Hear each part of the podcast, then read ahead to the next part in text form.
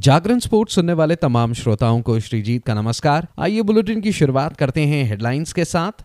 विशाखापट्टनम में जारी दूसरे टेस्ट मुकाबले के तीसरे दिन का खेल समाप्त होने तक इंग्लैंड अब भी भारत के लक्ष्य से 332 रन पीछे। एफआईएच हॉकी प्रो लीग के लिए नेदरलैंड्स की पुरुष हॉकी टीम भुवनेश्वर पहुँची। अपनी दसवें स्थान पर रही चीनी ताइपे के चुन वाई ने महिला एमेच्योर एशिया प्रशांत खिताब जीता। भारत ने पाकिस्तान को हराकर विश्व ग्रुप आई में प्रवेश किया।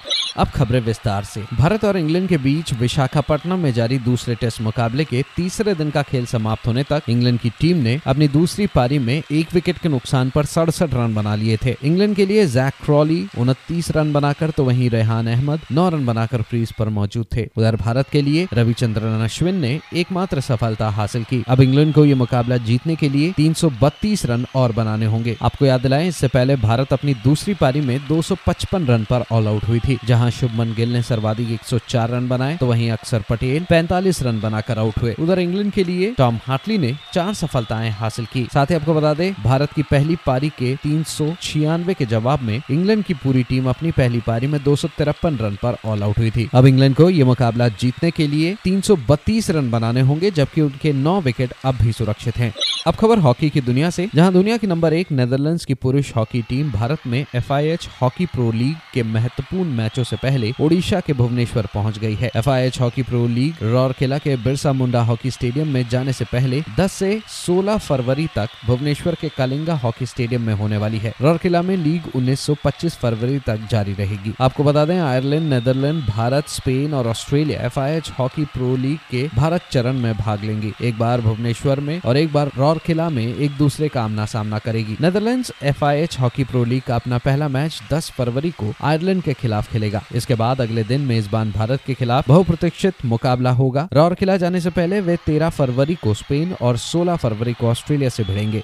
आगे बढ़ते हैं, भारतीय टीम 60 साल बाद पड़ोसी देश की ऐतिहासिक यात्रा पर पाकिस्तान पर जीत के साथ डेविस कप 2024 के विश्व ग्रुप आई में पहुँच गई। विश्व ग्रुप आई के दूसरे दिन के प्लेऑफ मुकाबले में दो शून्य की बढ़त के साथ प्रवेश करते हुए यूकी भामरे और साकेत मैननी की जोड़ी ने युगल मैच में अकील खान और मुजम्मिल मुर्तजा की देर से मिले चुनौती पर काबू पाकर मुकाबला अपने नाम कर लिया। भामरी मैननी की जोड़ी ने दो घंटे तक चले मुकाबले में पाकिस्तानी जोड़ी को हराकर छह दो, सात छह से जीत दर्ज की। डेविस कप में पाकिस्तान के खिलाफ भारत की ये लगातार आठवीं जीत है। पहले दिन रामकुमार रामनाथन और श्री राम बालाजी द्वारा दर्ज की गई एकल जीत के साथ भारत ने तीन शून्य की अजय बढ़त ले ली। शनिवार को शुरुआती दिन रामनाथन ने एसाम उल हक खुरेशी को छह सात सात छह छह शून्य से हराया, जबकि श्री राम बालाजी ने अखिल खान पर सीधे सेटों में सात पाँच, छह तीन से जीत दर्ज की। रिज़र्व सिंगल्स में निकी पूनाछा का मुकाबला मोहम्मद शोएब से होना है और श्रीराम का मुकाबला एसाम से होना है।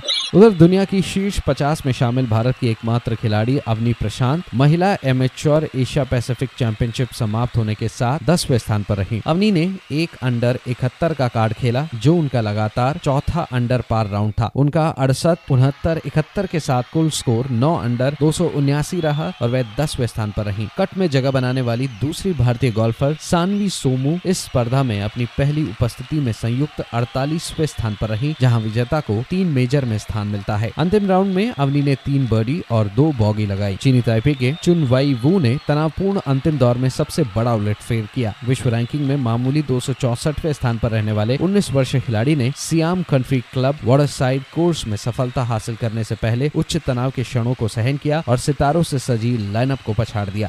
तो फ़िलहाल इस अपडेट में इतना ही। खबरों का सिलसिला जारी रहेगा जागरण डॉट कॉम पर। और हाँ खेल जगत से जुड़ी तमाम बड़ी जानकारियों के लिए बने रहिए सिर्फ़ और सिर्फ़ जागरण डॉट कॉम पर। नमस्कार।